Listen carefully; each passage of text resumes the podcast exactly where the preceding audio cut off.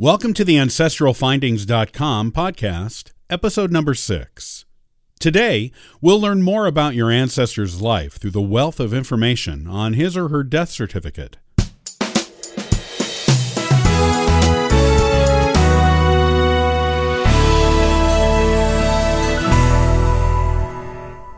It might seem strange that a death certificate, which is a document of an ending, could be the beginning of your journey into your ancestor's life.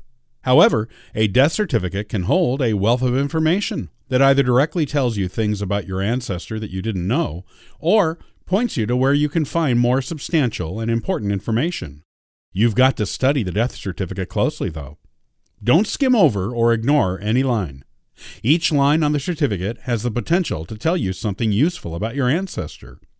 Here are the top things you should be examining, but again, remember not to ignore any line. Marital status. Most death certificates ask whether the deceased was married, single, divorced, or widowed. This is their marital status at the time of their death, not necessarily their usual marital status. If you were wondering whether an ancestor died before or after their spouse, this will tell you that. This information lets you know whether to look at dates before or after this ancestor's death to get the death date of the spouse. Full name. An unknown middle initial, or even a full middle name you didn't know, might be revealed here.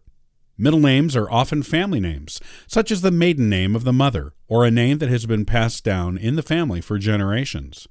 It will give you clues of what to look for when searching other ancestors on this line. Names and birthplaces of parents. This is extremely useful if you didn't already know this information. It takes you back another generation in your research. Informant. This is the name of the person who gave the information for the death certificate. It is usually a relative, but not always.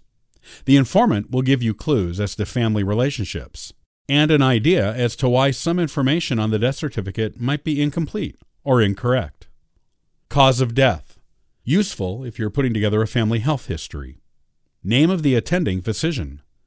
If the physician's office still exists, or if it was a prominent local physician, you might be able to get medical records from the office or the local historical society regarding your ancestor's illness or accident and physician's care or treatment. Method of disposal.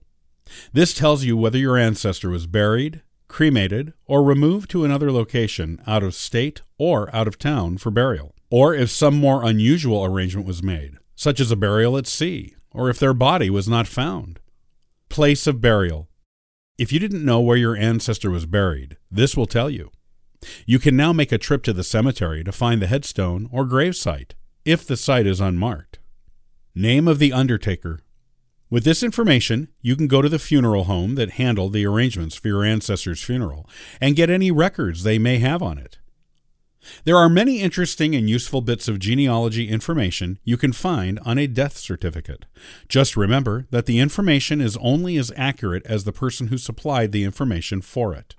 You may discover, for example, that the names of the parents are wrong or missing completely.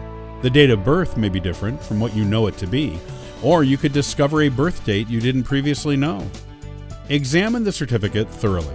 Write down all information that is pertinent or that may lead you to more places to search, and get to know your ancestor better.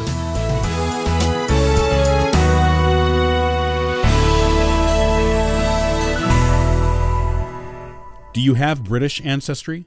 Are you not sure, but suspect you might? Join us next time on the AncestralFindings.com podcast as we discuss how to find them and how to research them in England once you find them here.